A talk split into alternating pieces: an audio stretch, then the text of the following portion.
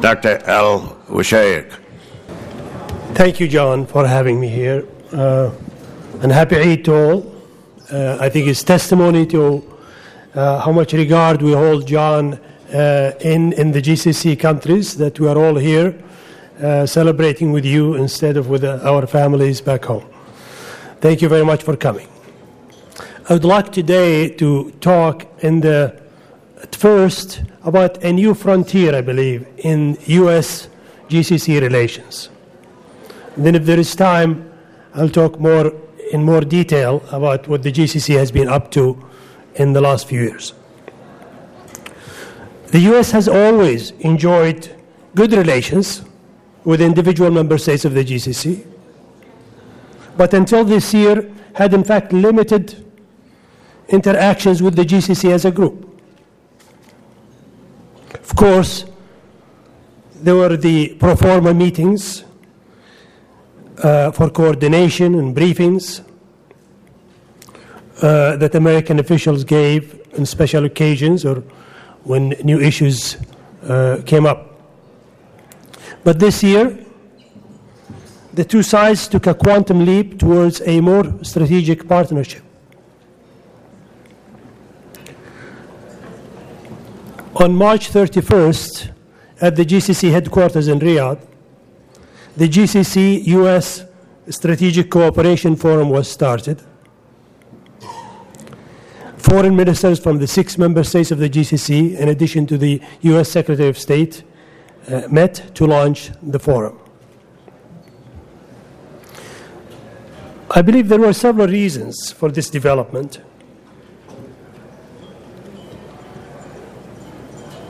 The, the new approach uh, by the, new, new, by the uh, US administration to uh, enter into a more organic and closer cooperation with the GCC as a group, as a regional group. The Obama administration, in effect, reversed the previous administration's preference for dealing with the GCC as bilaterally with each member state separately. I think first of those reasons probably uh, that the U.S., as John has pointed out, has uh, recognized the growing uh, role of the GCC in the region, but also I think of the increased cohesiveness that has been proven once and again of the GCC as a, a regional organization. We saw how the GCC uh, worked in Yemen, in Libya. Uh, uh, the GCC was the first, in fact, group to call on the Security Council to shoulder its responsibility towards Libyan civilians, followed by the Arab League and then by the UN itself. In Yemen, the GCC initiative uh, was the one that succeeded finally in ending the impasse over the transition of power and with President Ali Abdullah Saleh leaving in November of last year.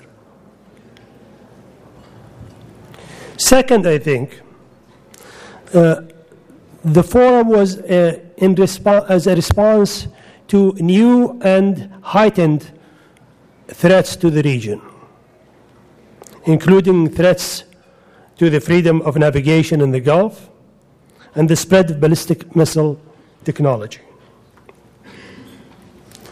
Finally, I think the, the new shift by the US administration uh, can be seen in the light of the changing balance of economic power after the global financial crisis.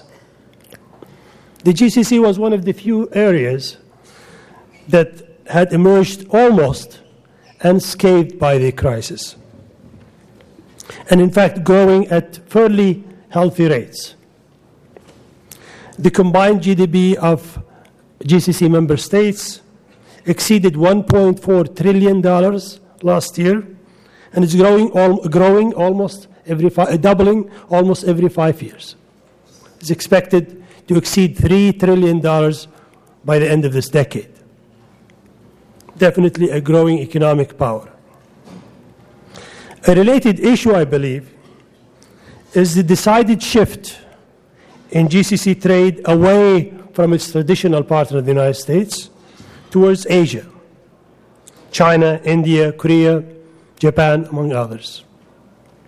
Until recently, the US was the number two trading partner of the GCC after the EU, a group of 27 countries.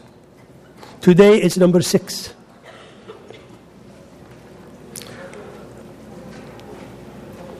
Uh, our trade with, with Asia, for example, today is about 60% of all GCC trade with the external world, while with the United States it's only about 8%.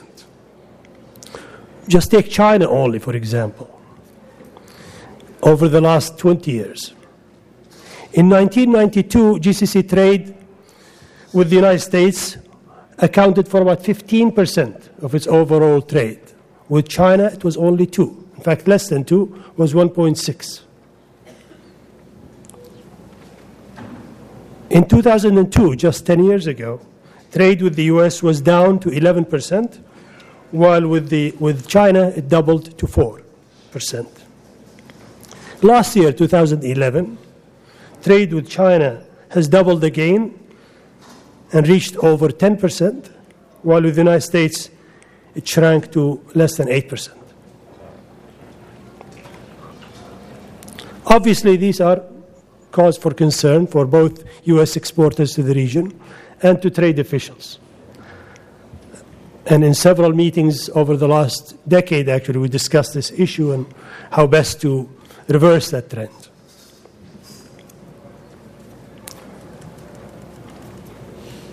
So, what is new about this in this forum?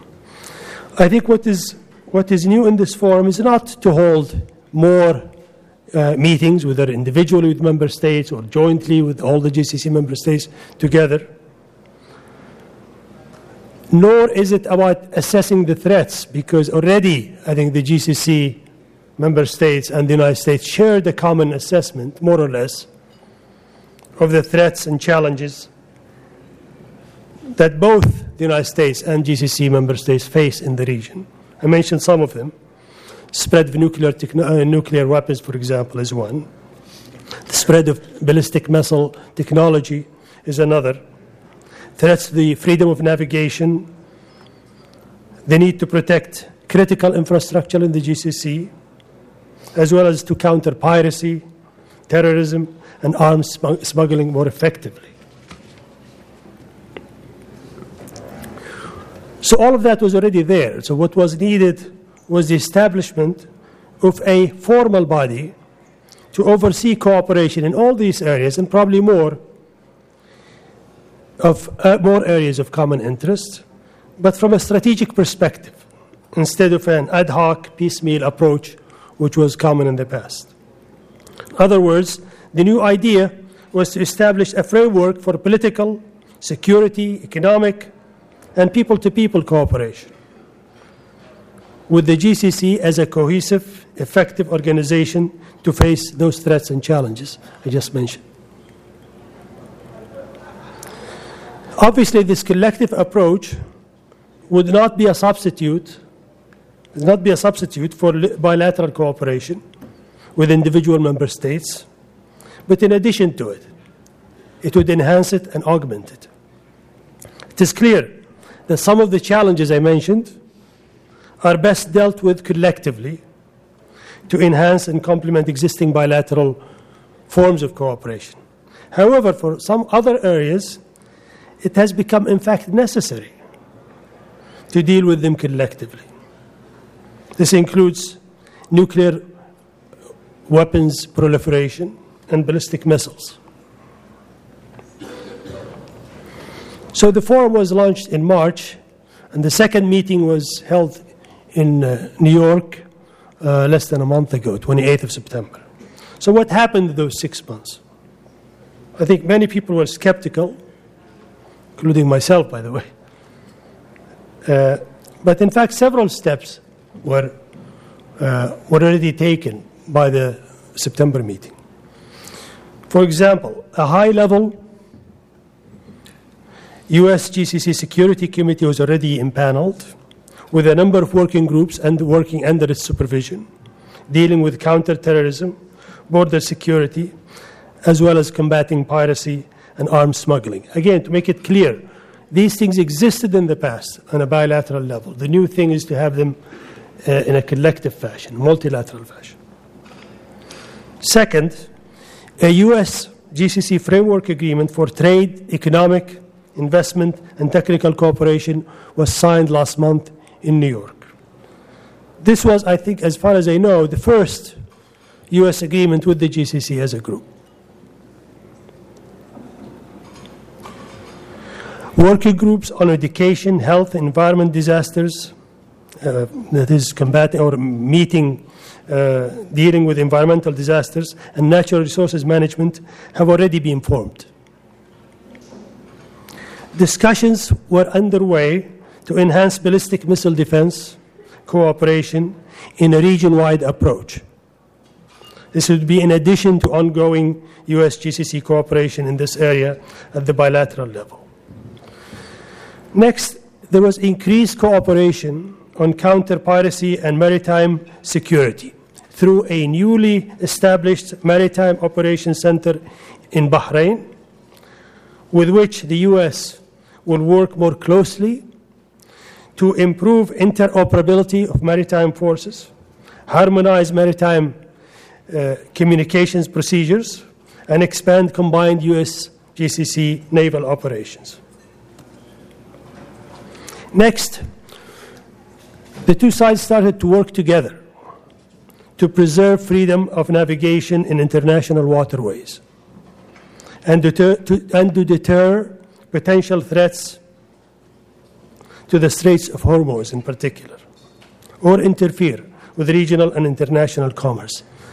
The idea is not only military here, talk also about other means, other measures, both legal and, and political and diplomatic. The GCC and the US took part in the September 2012 mine countermeasures exercise, and it is the job of the joint committees that I mentioned to identify ways to identify ways to further build upon this collaboration. There are several other examples, but looked at these at the forum in general and these steps in particular from uh, the viewpoint of the GCC, we find them that, that, it, that the forum fits well within the strategic objectives of the GCC, as outlined in the Charter and also in recent practice. And obviously, the US has its own strategic objectives in the region and elsewhere. So, working together within the newly established Strategic Cooperation Forum, believe the GCC and the US could work further to, to further those objectives and serve their common interests. And a, a question that has been raised, I've been asked several times since I came to Washington will there be any change if there is a, a new administration in Washington? Obviously, you know, I, I, I don't know actually. Uh, but the, the, the process of consultation that took place in the GCC and within the US administration involved so many agencies that I believe that the, the, the forum is an expression of genuine interest that probably will not change with the change of the administration, if there is a change in the administration. So I'm not concerned about that. The, the preparations for this forum go back to 2010, took a long time to consult, was more difficult for us probably because we had six countries and six sets of bureaucracies. Uh, and also for the U.S. Uh, as well.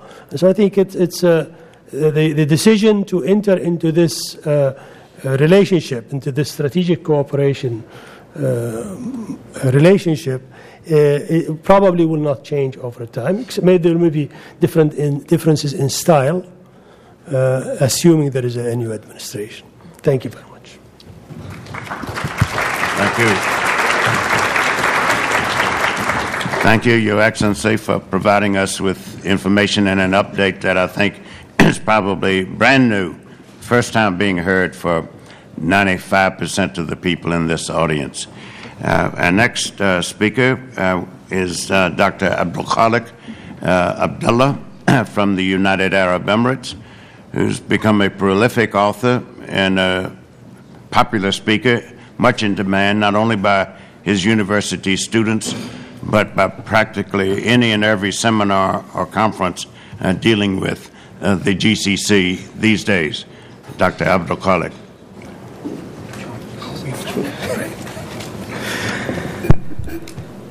Thank you, John. Uh, I'd like to bring to your uh, attention a few uh, concerns and uh, new trends when it comes to the US uh, GCC relationship. And although, as uh, Dr. Abdulaziz and other speakers have said, that the relationship are solid and uh, mutually beneficial and uh, uh, very promising, I think there are areas of differences and concerns and uh, things does not uh, things do not look as solid as we move into the future. And I'd like to bring to your attention some of these concerns and some of the new developments uh, and trends in the, in the region and in the GCC foreign policy thinking. To understand uh, the GCC's uh, thinking, I want to uh, bring to your attention the three pillars, the three pillars, the three major components of GCC's foreign policy. And they have to do with pillar number one, security, pillar number two, economy, and third, identity security, economy, and identity. These are the tripartite of GCC is foreign policy, and there are a few things, new developments in each of these components that has to do with the relationship with the United States of America. And let me start with, uh, with the first component, which is security. Uh, the security, the GCC go to the United States and the West firmly.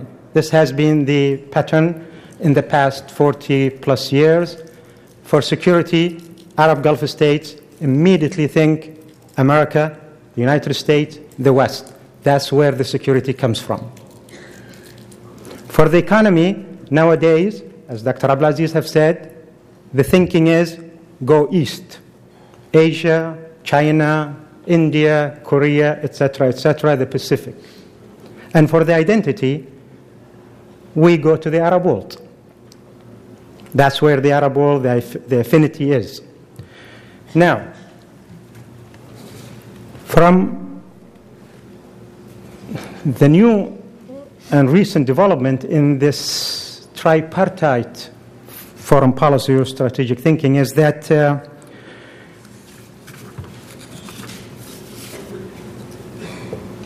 that uh, the GCC states have to adapt themselves to the post America world. America is not necessarily in decline. America is not necessarily is collapsing, it's not fading away as a superpower, but it is no longer the place to go for solid security assurance as it used to be 10 years ago. America is positioning itself. There is a lot of problem here, paralysis in Washington, uh, new emerging powers in Asia and around uh, here and there, and the belief in the GCC states is that it is not wise strategy to put all your security basket in when all your security eggs in one basket. In light of the bad performance in Iraq and the not so convincing performance in Afghanistan, America, as an insurance company, as a security insurance company, is no longer to be totally trusted. Something not settling about this new superpower, and hence it's wise to diversify. The name of the game, the strategic thinking is security diversification. It's not just economic diversification, but security diversification. It's better to branch out, to go around here and there and find out not alternatives, but plan B, plan C. So I think despite all the talk about the solid relationship, even in the security leg, things are not as solid as you would expect here in Washington. And I think uh, that's the security pillar. Second, economy. As Abdulaziz said, and as all the facts are showing, it is Asia is the place to go to. It's no longer the West. There is a, a huge drive to go to east, not to the west, when it comes to the economy, the economic leg of the tripartite. Asia is booming. If you're looking for oil, it's going to Asia, investment, market, opportunities. Asia is looming large in the economic pillar of the strategic thinking of the GCC. And I guess everybody is going east and going to Asia and going to, to, to China, and so is the Arab Gulf states. That's the Pacific age is coming. America is going that way. Everybody is going that way, and so is the Arab Gulf state. They are finding Asia, and Asia is approaching the, the, the, the, the Arab Gulf state. So the two are meeting on that very important leg of the thinking, of the strategic thinking, the economic leg. Just two weeks ago, me and Dr. Abdullah in Kuwait, from Kuwait, attending a conference, the Asian Summit. 52 Asian states met on the summit level, foreign policy level, and on expert level in Kuwait. And that was the first Asian summit of its kind. And the thinking is that Asia is emerging as a center, as the new center, and Asia is now thinking, dreaming of Asian community along European community, and maybe 100 and 200 years into the future, even develop something along the line of Asian Union. It might be a dream, it might be, you know, just a wild uh, idea there, but the thinking is started. And the Arab Gulf states want to be part of that future thinking. So, on the second leg of the strategic thinking in the Arab Gulf states is Asia, China, Korea, India, not the United States and the West anymore.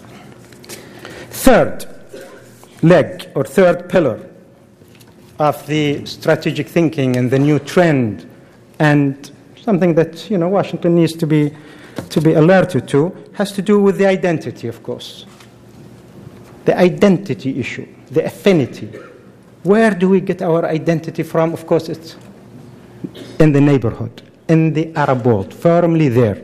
But something really huge has happened in the Arab world during the last two years the Arab Spring. Something really historically huge has happened in the last two years in the Arab world. And I think the Arab Gulf states are not immune from the changes that is sweeping the Arab world. They are part and parcel of Arab history, of Arab identity, of Arab culture. Anything that happens there is bound to influence it.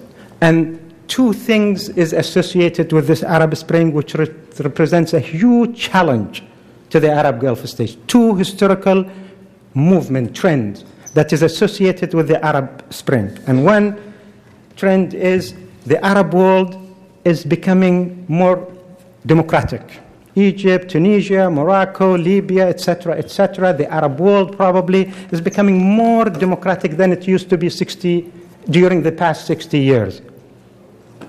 More democratic Arab world is possible. It's still in the making. Democracy is difficult, as everybody has here, you know, and there is no easy manual to build a democracy, etc. But the Arab world is becoming more democratic. Simultaneously, at the same time, the Arab Spring is producing a second trend and injecting a new future trend, which is the Arab world is also becoming more Islamic. More democratic Arab world is very likely, more Islamic Arab world is also more likely. Two trends. Both of these trends are considered a a, a huge challenge to the Arab Gulf states. And I'm not going to talk about the democratic part of it, but the Islamic part of it is more worrying. And it has something to do with GCC US relationship. And what we see here, the big story of the last two years, the big story of the hour in the Arab world is the rise of, the, of political Islam, the rise of Muslim Brotherhood. That's the big story of the hour in the Arab world. But the real concern when it comes to US GCC relationship is the way Washington is starting to flirt with political Islam or engaging or managing political Islam and pushing or empowering Islamists in places like Egypt and Tunisia and throughout the region. That is sending some messages and raising a few concerns on many levels. Let me just briefly go through some of them because it's uh, an, a huge concern at this moment in the Arab, in, in the Arab Gulf states. The concern here is not just that the United States have made a shift, a sudden shift from old allies, the moderate regimes, to the new forces of change, but the suddenness of policy shift is raising some concern and creating mistrust. Suddenly, from demonizing Islamists and Muslim Brotherhood, the Muslim Brotherhood are given red carpet in Washington and considered to be the new allies, and 180 degree shift is not settling very nice in the Arab Gulf states. To go from one extreme to treat the new forces of change represented in the Islamist political Islam in such a massive way is sending some wrong messages. How can you trust America when it shifts from one position to the other? Some call that shift in the region, the Arab Gulf states, as being naive. You really don't know the Islamists as much as we know them. And they could come back at you with revenge and vengeance, and as they did during the Mujahideen in Afghanistan and other places, you could tell. So, but that raises a problem, you know, for the Arab Gulf state to replace. Is it possible if you make that shift? Are you also in America ready to support Gulf Islamists, which are rising?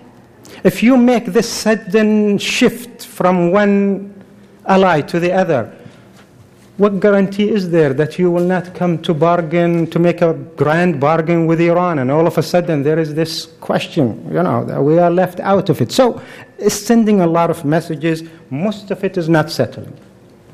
Finally, I want to end up by saying that this is, these are a few concerns on that economy, security, and identity level, but there is something which is also important to conclude with, and that is that the GCC of 2012, the Arab Gulf states of 2012, are vastly different, are vastly different from the Arab Gulf states of 10 years ago or the Arab Gulf states of the 1980s. The Arab Gulf states of 2012 are more self confident, are acting more assertively in regional politics, are promoting themselves as more independent. They are no longer to be viewed the little ducklings of the 1980s, the vulnerable little small states of, uh, of, of uh, you know, of, the, of the past. And uh, indeed, if you look at the facts and figures and you know, the, the, the real stuff, this is the Arab Gulf states moment in contemporary Arab history. The center of gravity is changing from the traditional capitals from Cairo and Baghdad and Damascus and Beirut and everywhere else to the new centers of activities and creativity and gravity, which is Doha and Abu Dhabi and Riyadh and these places, the smaller states. They are in the driver's seat when setting the regional and Arab agenda. It's no longer Egypt. Egypt might recover, but maybe four or five years. Syria is in shambles. Iraq is completely knocked out. There's nobody around except for the GCC and the Arab Gulf states. And they are acting independently, assertively, and to say the least, say, to say the least self confidently. And you have to treat them that way. And you have to come to terms with them on these grounds. In many ways, the United States just like the West, who's going through all the you know financial problems and political paralysis and etc. etc. and uh, and and and inner inner looking, are probably just they they need the Arab Gulf states as much as we probably need them, and this is a shift, a historical shift in who should decide the the rules of the game and the rules of the relationship from now on. So one thing for sure, if there's one final advice, do not take the Arab Gulf states for granted anymore. And do not, if you can, mess around with them anymore. These guys are, are small states with big ego. Some of them really have the big ego and you know who I have in mind, but it is a different reality. So, in conclusion, the relationship is solid and sound, and the fundamentals are not as good, but there are new concerns and new trends and new development. And I think you should take all of these development very seriously if we are to conduct business from now on. Thank you very much.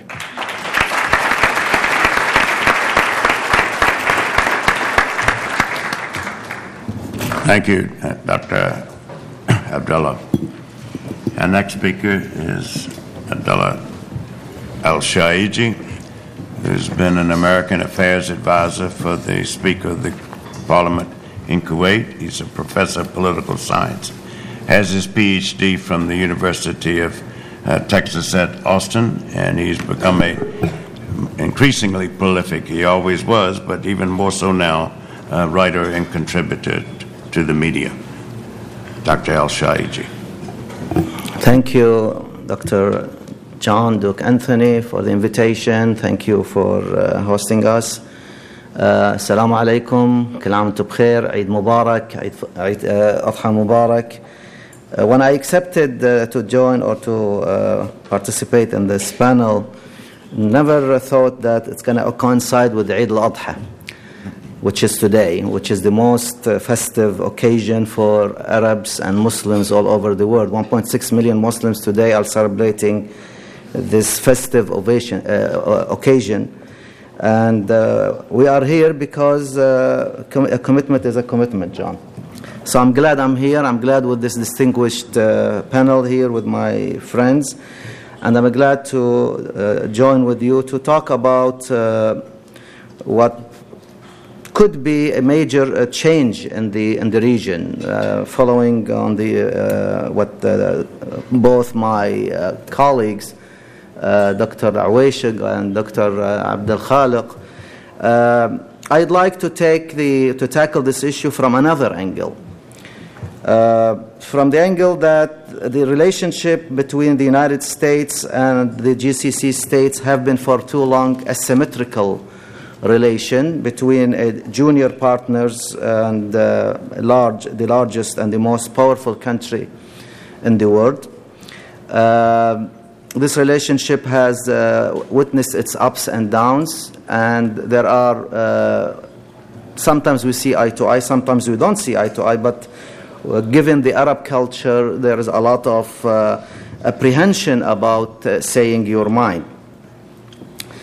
Having said that, let me uh, uh, point out that uh, with the US election this year, it seems that many leaders uh, and people around the world, not only in the United States, are following closely with much anticipation and apprehension the unfolding US presidential election to find out the outcome of the November 6th uh, presidential election, which will weigh in on many issues and might affect the well being of many countries and many nations.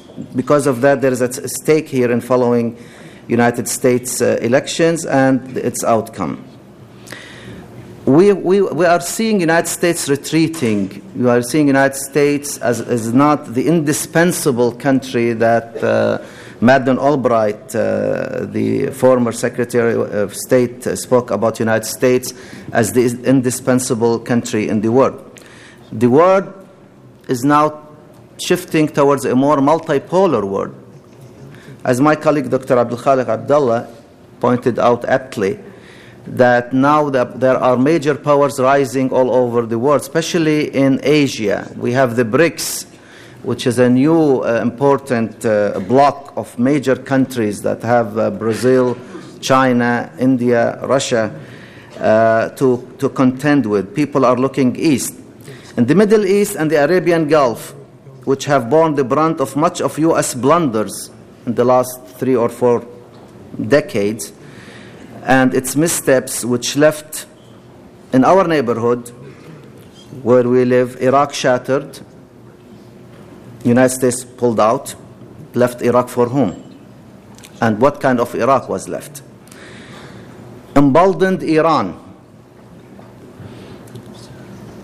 and upset the fragile balance of power in the Arabian Gulf, which has been the major cause for instability for too long in that region. Now, the US has coined a new phrase for its allies and foes. For us, it seems an oxymoron term, and that is leading from behind. What does that mean? How could you lead from behind? The United States did it, it seems, in Libya. Was it war fatigue? Was it the economic crisis? United States is the most debtor nation in the world, 16 trillion dollar your national debt. So how could you a new reality is kicking in now. You're dealing with a superpower that is a broken superpower that's completely in election year submerged in its domestic politics. And as the famous Tip O'Neill said, all politics is local. So how to perceive, how do you perceive United States from 10,000 kilometers away or 7,000 miles away from these shores? There is also an understanding in the Gulf region that there is war fatigue for United States. There is public growing disenchantment. Americans, according to uh, many surveys, are fed up with wars and with wasting lives and money. The U.S. was caught by surprise during the early phase of the Arab uprising, or what, as it's called in non-academic jargon, the uh, Arab Spring, which is still a work in progress and where people were mesmerized following the election in a nail biting real race down to the wire in Egypt, for instance. It, was a first. And election in Tunisia and Libya, and the mayhem in Syria that is really a major disaster. Uh, we are witnessing it before our eyes, and we couldn't do much about it.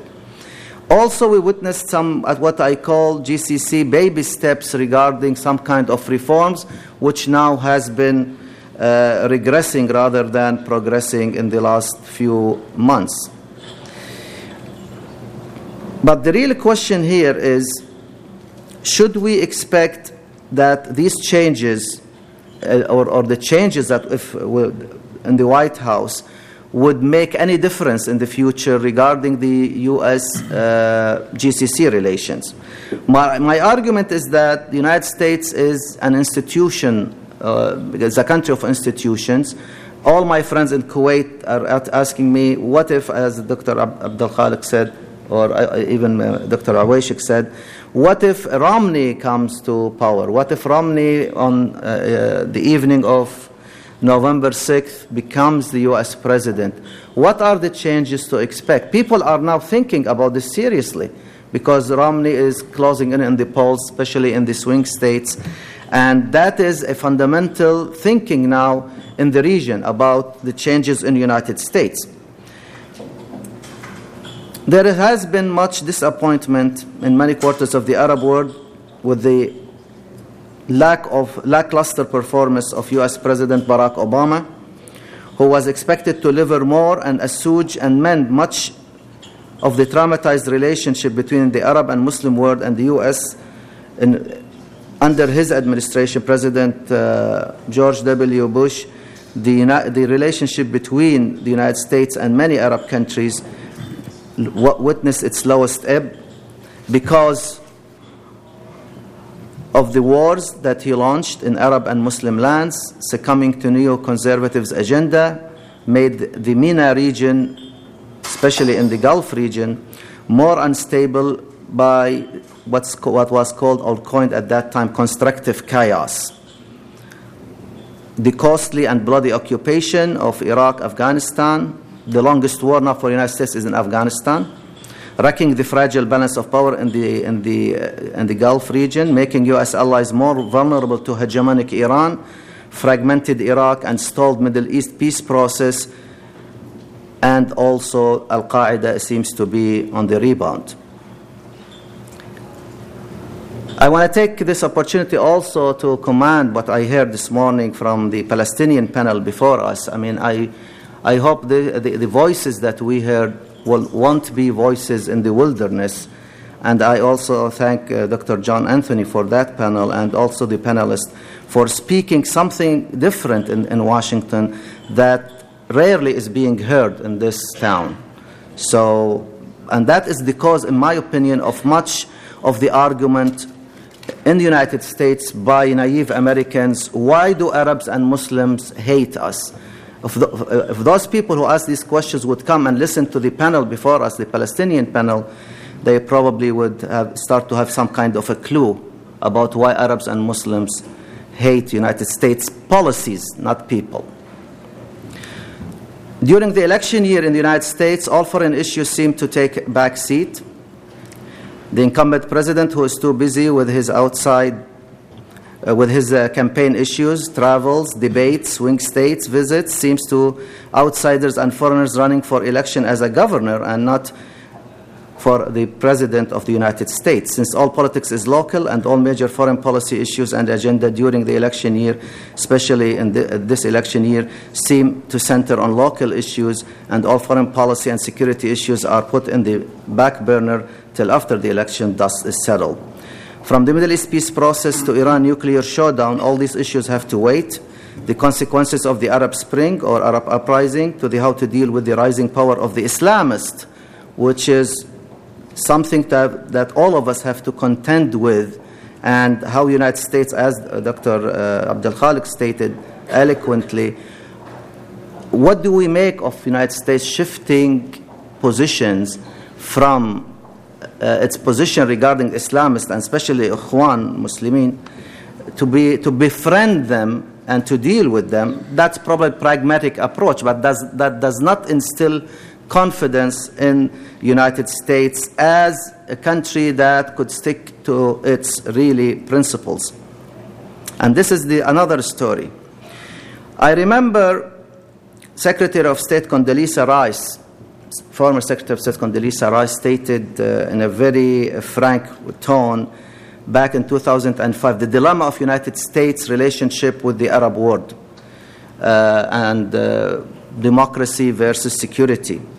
She said it uh, in uh, the Cairo American University in, in Cairo in 19, uh, 2005 after the, uh, you know, the U.S. invasion of Iraq and talk about democratization and President Bush talking about fighting tyranny. Uh, that was uh, the time when the United States was naive about the issue of spreading democracy in the region. Secretary Rice stated that for 60 years, and quote here, for 60 years, my country, the United States, pursued stability at, uh, at the expense of democracy. After 60 years, we have achieved neither. Now we want to have a new start and we need to concentrate on democracy. Maybe that is the issue that we should understand about the United States. The United States could shift positions regarding its interests because it seems that stability comes first rather than other, any other issue. I believe in the Arab world and the Arabian Gulf states, the survey that most people prefer to have President Obama, a recent survey by BBC News, over 21 countries, 20 countries of 21 countries preferred President Obama over, uh, over Romney by 50% for Obama, 9% for Romney. In the Gulf states, in the Arab world, I think the results could differ because GCC states think that uh, Republicans usually are tougher and could take tough stand regarding their issues.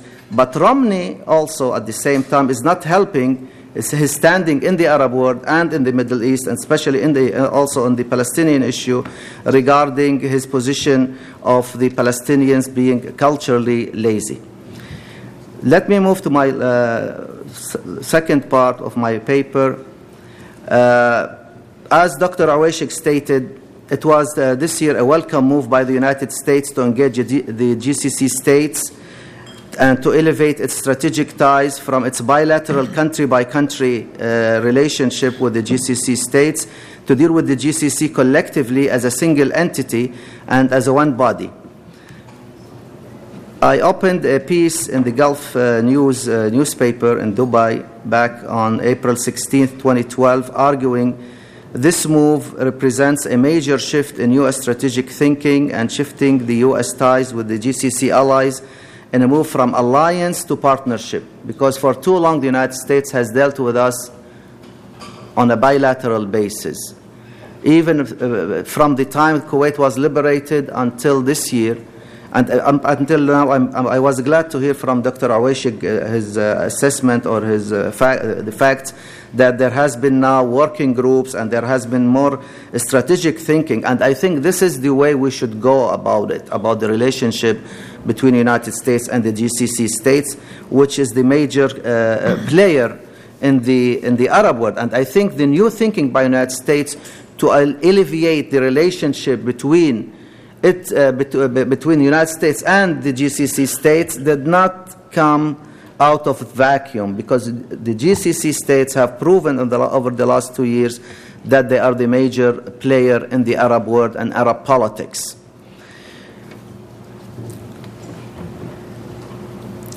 The uh, Arab political order since the breakout of the Arab uprisings have gradually pivoted towards the GCC states, the new kid on the block. The GCC states have emerged as the engine and the unrivaled leader of the Arab world now. The GCC states have been the lightning rod in directing and shaping the Arab uh, tra- transformational changes by a combination of soft and hard powers. Tactics, initiatives, financing, post revolutionary changes in Egypt, Tunisia, shown leadership role in dealing with these changes. That led to role manifested itself in both soft power through Al Jazeera, the, the, the uh, TV uh, news network, and Al Arabiya, uh, and other lesser known religious media and TV networks highlighting the plight uh, of the citizens in the Arab republics undergone transformational changes and reforms. It manifested itself in initiatives that led to the abdication of Yemen President Ali Abdullah Saleh from, his, from office uh, by drawing a line in the sand against a regional meddling in Bahrain by Iran, a fellow member state in the GCC uh, club, and came to the rescue of Oman, another fellow member state. The GCC leadership was present in galvanizing the Arab order to rally behind the Libyan people and passing a no fly zone over Libya by the Arab League, a first by a pan Arab organization against a fellow member state.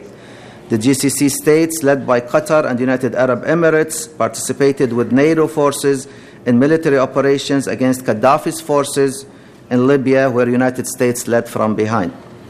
The GCC states are spearheading the Arab efforts today to hold the Syrian President Bashar al Assad accountable. The GCC states recalled their ambassadors from Syria and expelled the Syrian ambassadors from the GCC capitals. The Qatari Emir is on record demanding Arab forces to be sent to Syria. If we take all of this together, what we have now, we have, um, we have moved in the relationship between the GCC states and United States from allies to partnership. And this is, as I said, a welcome sign, especially that we are face, facing joint or, uh, or shared common uh, threats that are emerging in the region that really need to be dealt with in a more uh, comprehensive manner than what uh, was done before. Uh, U.S. Secretary of State Hillary Clinton, uh, meeting with the GCC foreign minister's counterpart last March in the GCC headquarters uh, to, lo- to launch the uh, strategic uh, dialogue between uh, both sides, made it clear that, and I'm quoting here Secretary Clinton, regarding the common challenges and threats we are facing in one of the most important strategic regions in the world I underscore the, I'm quoting here Secretary Hillary Clinton, I underscore, uh, I underscore the rock solid commitment of the United States to the people and nations of the Gulf, with promise by the U.S. to provide its ally, uh, GCC allies with missile defense architecture to protect the GCC's oil wells and ports from possible Iranian attacks. The U.S. shares with the uh, uh, end of quote. Uh, the U.S. share with the GCC states all these needs, in my opinion, to have a, a, a, a collaborative effort at the uh, collective uh, uh level uh, in order to face these challenges. The problem that we are facing in the GCC states is the asymmetric relationship with Iran. Iran has emerged as the bully in the region. It's the 800 pound gorilla that's uh, sitting in our uh, living room. And the, the, what we see from United States now with, the Iran issue is in the back burner with Israeli uh, uh, Prime Minister Netanyahu threatening to use force against, uh, against uh, Iran nuclear uh, program is bringing the region into some kind of uh, apprehension regarding where should we go from here. The problem that we have with all these niceties with the United States, we do not have any leverage. We are not part of the dialogue regarding what to do with Iran. We are not part of the dialogue what are the future relationship in, the, that part of the world. We are completely shut out. You, as you have three plus three, I mean, this is my, pro, my proposal. United States, if, if, we, if United States will take, as Dr. Uh, Abdul Khaliq Abdullah uh, gave his final advice, for the United States to take us seriously. We are, uh, don't mess with us, and I agree with him. But from what we see is that there is no, no, no, no nobody's listening here in Washington for the pleas that Dr. Abdul Khaliq and myself are saying now, that we are not, we are bystanders at the end of the day. And this is a pity. We stand to lose more than anybody else if Iran would retaliate against Israeli uh, attack or American attack. And we keep telling the Iranians that this is not our war, we're not part of it, we're not going to even allow the Americans or anybody else to launch any war or to use our countries as launching pads against, uh, against Iran. Uh, but unfortunately, we do not have any leverage, whether with Iran, that Ahmadinejad was in Kuwait to attend that, that AD, uh, ADC, ADS, Asian Dialogue Summit, a couple of weeks ago, or with the United States. So we are left really without any uh, uh, uh shelter here. Although Secretary of State uh, Hillary Clinton in that dialogue uh, keeps telling us that we face common threats, terrorism, nuclear proliferation, piracy, border economic strategic ties. Okay, that's fine, niceties. But what if push comes to shove? Why wouldn't there be in the United States thinking like 3 plus 3, as Europeans say, 5 plus 1? You're negotiating at the, at the international level between the United States and the P5 and uh, Germany uh, with, uh, with Iran, why wouldn't there be a role for a GCC, for the, for the GCC Secretariat General, or the presiding country, rotating, rotating uh, presiding country, in this case Saudi Arabia for this year, to, be, to sit on the table with the negotiation in order to hear our also position regarding uh, the uh, nuclear issue. I finish, uh, John, I'm finishing here. The GCC states its leadership and people yearn to security and peace. We are living in a tough neighborhood and are fed up, as you are, with crises and wars and militarization, while your country is now, according to President Obama, he will cut off uh, defense budget by half trillion dollars next decade. We would love to have that too also, to cut our defense spending. There is no declared preference for us but to really have stronger ties with the United States. Now the relationship has been ele- elevated from uh, uh, allies to partnership. I think this is a great moment for both of us, for United States that has a, a much stake and interest in, a, in, the most volatile region, to deal with its new partners as, uh, as partners and not as junior partners because it's going to be a win win situation for both of us if that happens. Thank you.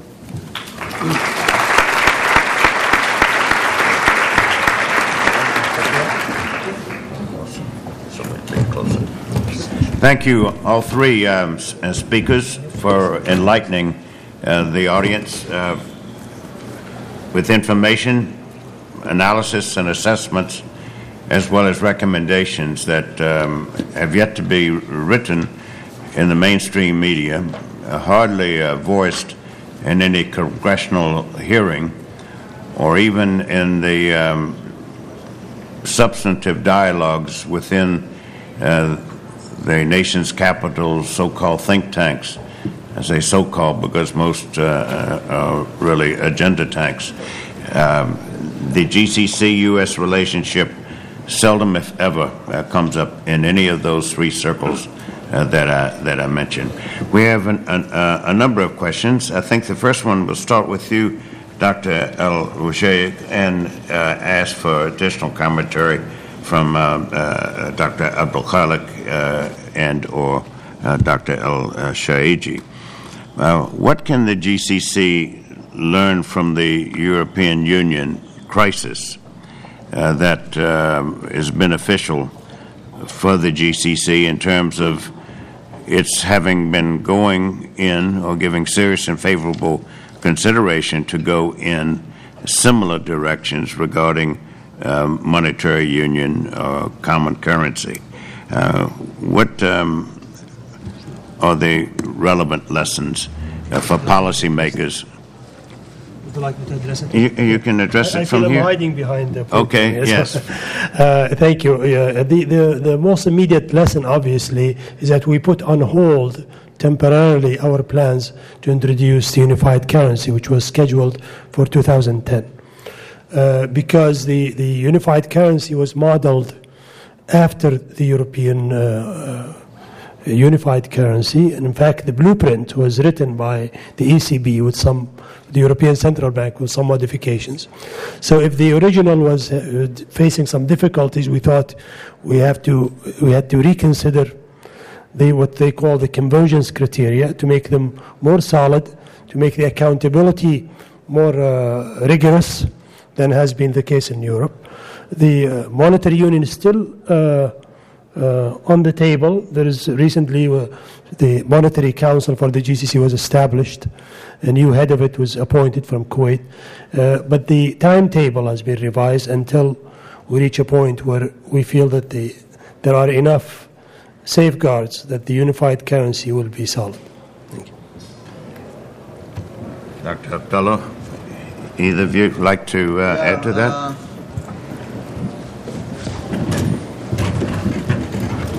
I think with the European crisis, uh, it's give, it, it gave us a, a lot of uh, a big pause. Uh, if, the, if, uh, if GCC wants to use uh, a prototype, uh, the EU as a, as a model, I think with the euro crisis, with uh, now the domino effect of uh, uh, Greece almost bankrupt, with Spain uh, demanding much money, uh, Portugal, and other countries, this will give the members in the GCC who have been hesitant about pushing farther and, and faster towards more uh, economic consolidation, whether through the common market or, or, uh, or the currency that has been put off because two countries, especially the second largest economy in the Arab world and second largest country in terms of GDP in the GCC, UAE, has opted uh, to stay out, then I think uh, EU is not being a good model to, uh, as or, or a facilitator or a catalyst to push or nudge the GCC or convince those hesitant voices and members to uh, change their minds, but to uh, keep uh, uh, strongly to their positions and beliefs that we should wait and see. Yes. Now remember, uh, John, there are two Abdullahs here, so you have to be very specific. Uh, Yes, Abdullah to my right, Abdullah to to my your left. yes, okay. Uh, it is uh, interesting to note that uh, at a time when EU is going through crisis and doubt and self-doubt and uh, you know, euro is at its uh, lowest, at this very time when Europe is going through all this confusion, in 2011, GCC came up with its own future project called Gulf Union, meaning that they are they have 30 years, they have invested 30 years in GCC, and now they are at a crossroad.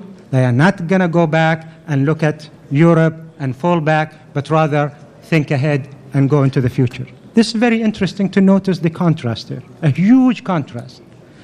Bad news from Europe, good news from GCC.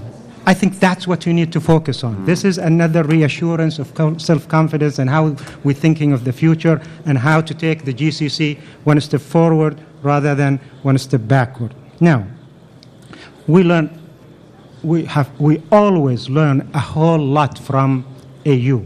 It is a role model, it's a, it, it, it is a trendsetter for regional integration, for cooperation between two and more states. And the lesson that we learn from Europe is this clear and simple message integration is no easy job. Regional integration is always meticulous, difficult, frustrating. It always, throughout history, and Europe is a testimony, and GCC is another testimony. Regional integration, they tend to go one step forward, half a step backward. But in general, the movement is always forward. So, you look at GCC, where it was 30 years ago, where it has become. If you look at GCC, not 2012, but 2022, 10 years from now, I would be very optimistic about this GCC. It's going to go forward. So, to me, I think the lesson learned there integration is difficult, but we just have to keep at it and move one step forward all the time, despite the fact that between now and then there is a half step backward. Thank you both. Uh, thank uh, you both for commenting in addition to Dr. Al Shuaig. Um, Dr. Shuaig, uh, also again, if you could address the matter of the separate free trade agreements that two GCC countries concluded with the United States, Bahrain and Oman. Uh, how have these aided or hindered uh, the GCC's um, efforts for greater integration? Hindered. Uh, I think the, those FTAs uh, were uh, uh, vestiges of you know previous policies that preferred to deal with the GCC as separate states rather than as one unit. Uh, the, those bilateral FTAs, in fact, created difficulties for the customs union. Uh, we still have not really been able to insulate the customs union from the effects of those bilateral FTAs. Uh, there are solutions that are under consideration. I think eventually we'll be able to inoculate the customs union from the effects of those two uh, FTAs. Uh, I doubt that the U.S., the current administration, or in this current and the new relationship, will contemplate something like this again. Uh, there, there were, uh, if you don't mind, John, I, yes. I, just wanted to comment on something that was said earlier, uh, which is I, I do not want anybody to have the impression that we we are putting all our eggs in the U.S. basket regarding security or economic relations. Uh, in my department, we deal with a, more than a dozen key strategic relationships, and in fact, the first one was not the United States; was with Turkey, and second with China, the third one with the ASEAN countries, etc. But that doesn't mean that the United States has, uh, is not a very important strategic partner for the United States. Uh, I think people disagree on, on how fast it's losing its power or if it's losing power, uh, but it will remain, I think, for the foreseeable future, our number one, I think, strategic ally for security in particular. Uh, for economics, it will remain a key uh, partner. Uh, the, the, whole idea of the strategic forum is to look for opportunities, not to look for weaknesses, and to capitalize on those opportunities that we have, we believe we have the United States, whether it's in security or political cooperation or in, uh, in economic cooperation or in people to people contacts. We have more students in the United States than any other country in the world. Obviously, that says something about our faith in the, in the U.S. educational system. Uh, the, the other thing about uh, the, also I did not want the impression to be left that uh, we have been shut out of the five plus one uh, negotiations. It was actually a GCC decision not to be included. That should be clear. We, we have regular briefings, we have regular discussions with uh, all members of the five uh, plus one.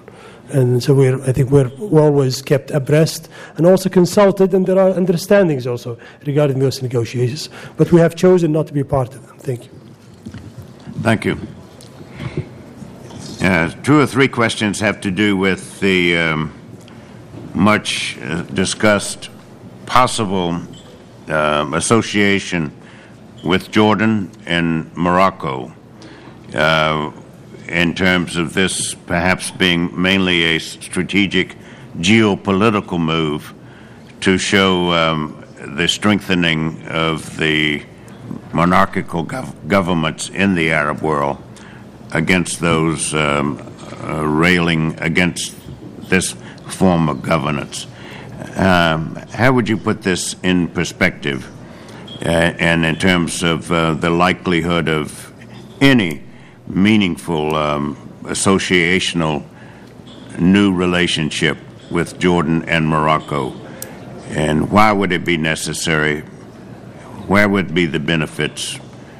What would be the challenges? And what would be the implications? I think it's it's a, another way the, the relationship, the new relationship with the with Jordan and Morocco is a new way of formalizing. It's similar to what we went through with the, with the United States. It's, it's a way to formalize a, an existing relationship between each member state and Jordan and Morocco. And we, we have gone through a similar exercise. Uh, we actually, next, uh, in about two weeks, we'll have a, another meeting with the, with the foreign ministers from both countries. Uh, over the last year, since the decision was taken last uh, December, uh, we, we have uh, had many uh, discussions with both countries. We have canvassed the the opinions of almost every agency in the GCC, and I'm sure the Jordanians and the Moroccans did the same. And we were surprised we, we, the, about the enthusiasm uh, about uh, solidifying this relationship. And basically, it has two main components. The first one is the development assistance.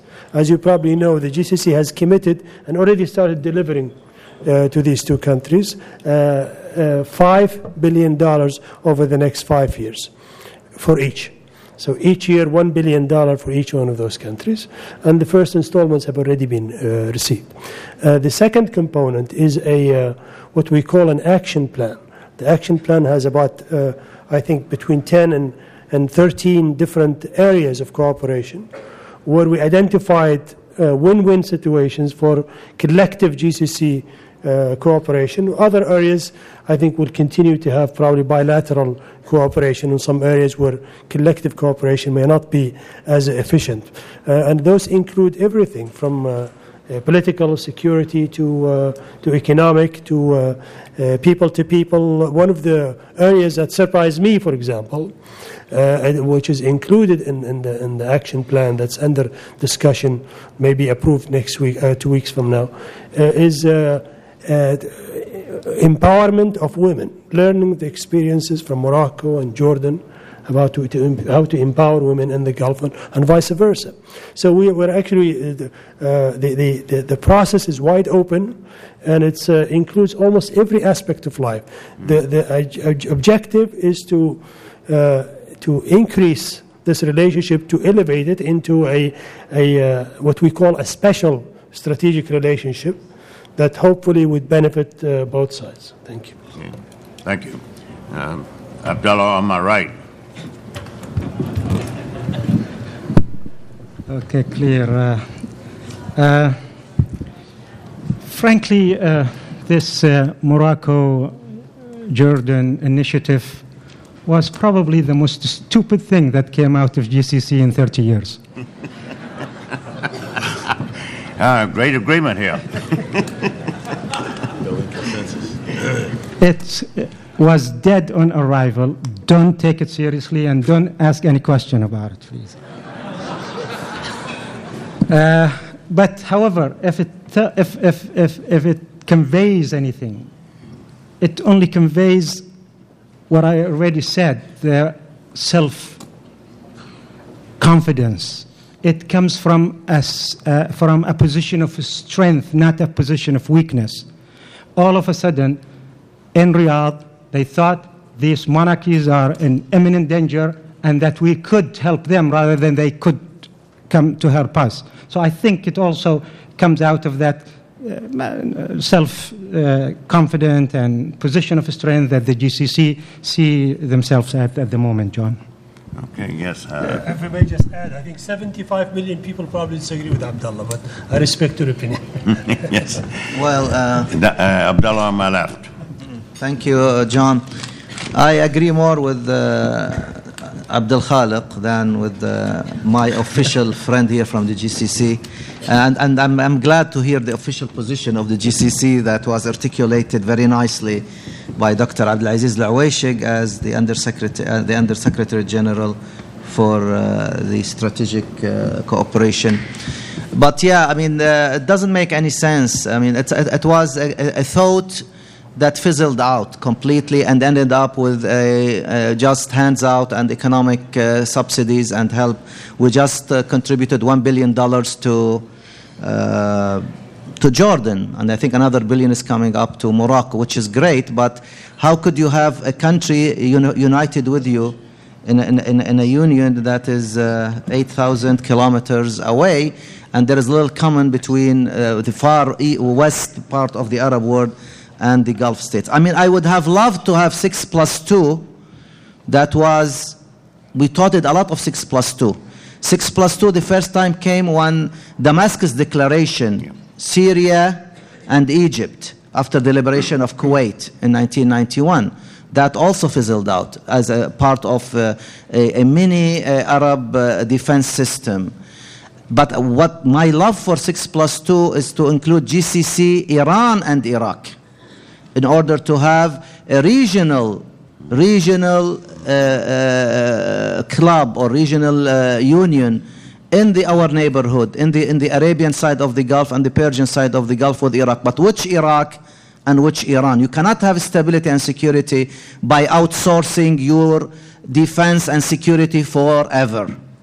We cannot rely on the United States or on NATO that has uh, ICI, uh, Istanbul Cooperation Initiative, or anybody else. We have to rely on ourselves. Because of that, the Union came on the heels of all of these uh, tinkering with all these uh, thoughts. I mean, a year and a half ago, we talked about 6 plus 2 to include uh, Jordan and Morocco.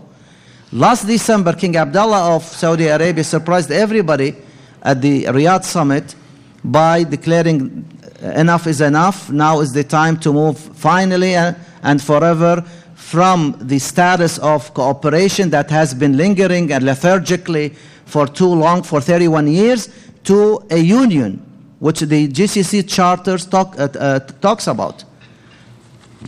I hope this union idea does not face the Jordan Morocco idea. And I hope that we put some kind of meat on the skeleton of the GCC and be for once capable of transforming that most important part of the region that spread from Spain to India in, uh, in, in some kind of a, of a coherent uh, organization that could be dealt with at the international and regional level, and we could have the, the, the, the elusive uh, balance of power that has uh, really eluded us for too long to be on equal par with the emerging Iraq that's buying F 16 and uh, uh, uh, dealing with Russia and dealing with the United States and buying offensive even weapons, and with a emboldened and ambitious hegemonic Iran. That is the crux of the issue. Helping Morocco, helping Jordan, we could help them without being members with the GCC. But these ideas are part of the, the GCC thinking that really need to be uh, understood from the pers perspective of the GCC that we need to have uh, more in, uh, uh, uh more power and uh, to get our act together to be taken seriously not only by Iran and by Iraq, emerging Iraq, but also by the major powers, especially here in Washington. Thank you, uh, Abdullah, on my left. Uh, the last uh, uh question will uh, be punctuated with a semicolon, uh, and one is to Abdullah on my right, regard, because he's from the UAE. this city has read more, heard more, focused more on the um, situation in um, Dubai, or as people have begun to call it, Dubai, to link it to Mumbai, Shanghai, etc. Uh, the situation that happened between Dubai and Abu Dhabi uh, still is a question as to uh, what have been the repercussions, what have been the lessons learned, what have been the results or the implications for foreign policies who look at the UAE partly through the lens of Dubai and to a lesser extent the lenses of Abu Dhabi. Now, the question that hangs on to that is uh, what last statement would any of the three of you want to make um, to the audience here? Because there is a perception that the Arab countries are often critical of the U.S. involvement in the region. Either we are involved too much or not involved enough. What's the right balance of involvement required from the United States, and how urgently or when? Abdullah on my right. Uh, on the UAE question, uh, maybe I should answer it next year instead of this year, John. Sure. If I am ever invited next year. You're invited. Uh, the United Arab Emirates is, uh, you know, it's a small country. And in a span of 40 years, it's grown to be the second biggest economy in the entire Arab world after Saudi Arabia this tiny little country, United Arab Emirates, managed to become the second biggest economy with 196 billion dollar GNP or GDP or whatever.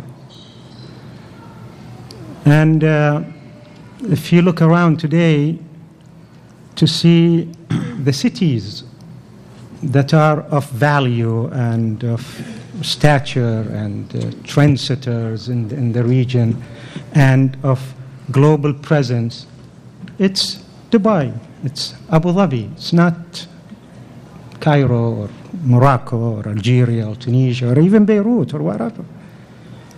And if you look around a little bit deeper, you will find out that uh, UAE is today probably the most global, the most tolerant, the most socially liberal of all the countries around in the region, in the Gulf.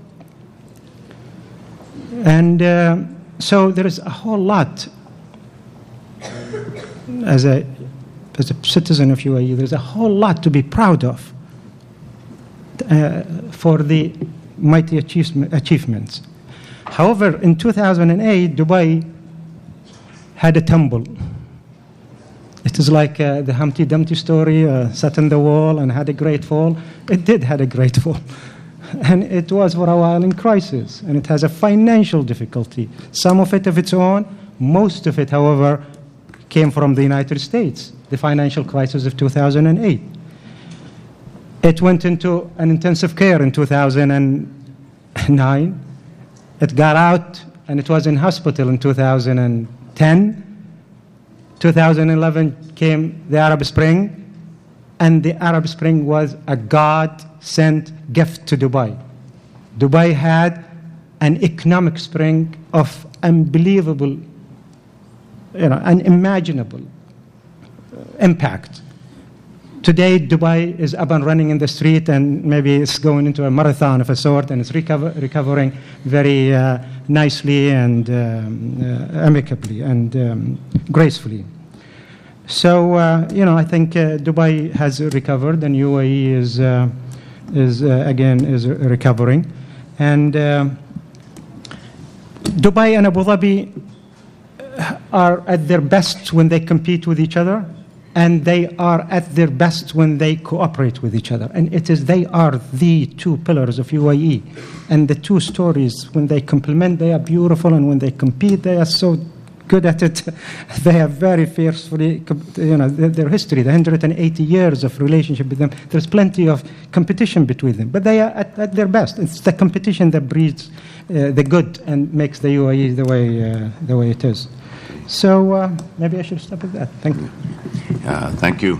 Uh, Abdulaziz, any final statement? Abdullah? Yeah, just uh, very briefly on, uh, on Jordan and Morocco. Uh, obviously, we, we have we, the GCC, I think, is, as Abdullah Abdul Khaliq said, is a sign of maturity that we're considering expanding all of that.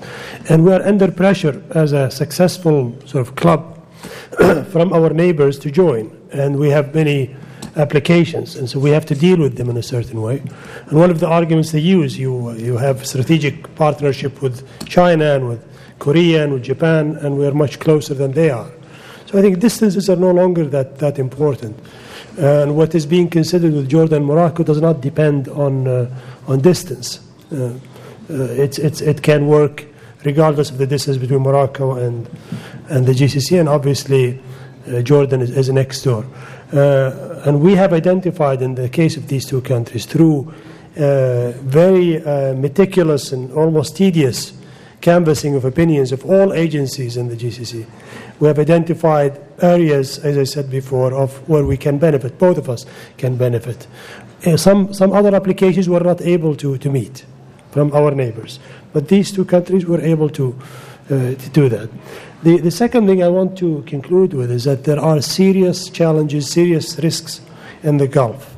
And I think the, the, the U.S. Has, has been the most reliable. We have our differences, but has been the most reliable and probably will be the most reliable partner for the foreseeable future, whether it's to face Iran's uh, uh, nuclear weapons or, or ballistic missiles or meddling in, in, internal affairs of the GCC, or whether it is the situation in Syria. We cannot, we cannot count on Russia or China or others. We have more similarities of opinion regarding how to uh, resolve the, the impasse in Syria or other countries than, than we have differences.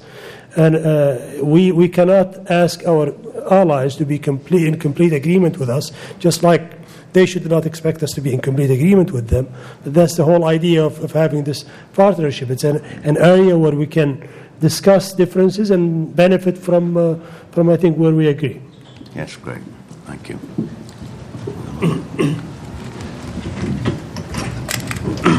Thank you. Just for final thoughts, I think the relationship between the United States and the GCC states is going to continue to be a, a, fundamental relationship based on mutual benefits, uh, security threats, interest, and uh, common, uh, eh, more or less, uh, values. And seeing eye to eye, uh, where do we go from here? Who are the enemies? Uh, the advice for uh, the United States and for the Gulf states is that United States has proven itself to be a, a trustful ally, but unfortunately there are sometimes miscalculations, blunders that uh, we carry the brunt of most of the brunt of it in the in, in the region. Uh, hopefully, whoever wins the White House uh, election next uh, two, a week from Tuesday uh, would really approach the GCC as a new uh, players in the region. GCC has, uh, countries, the six countries, have proven that they are reliable allies and they have burden sharing with the United States and they have been playing a major role in stabilizing the region, in playing a role in initiating uh, initiatives regarding uh, Yemen and helping uh, with Libya and with Egypt, uh, rebuilding Egypt and helping with what's going on in the Arab world. So I think on equal uh, footings, the relationship uh, should go from better to to to, to much better, and to reach a conclusion that this relationship should be uh, a relationship of two partners, not allies only, but partners in order to achieve your interests and our interests at the same time. Thank you.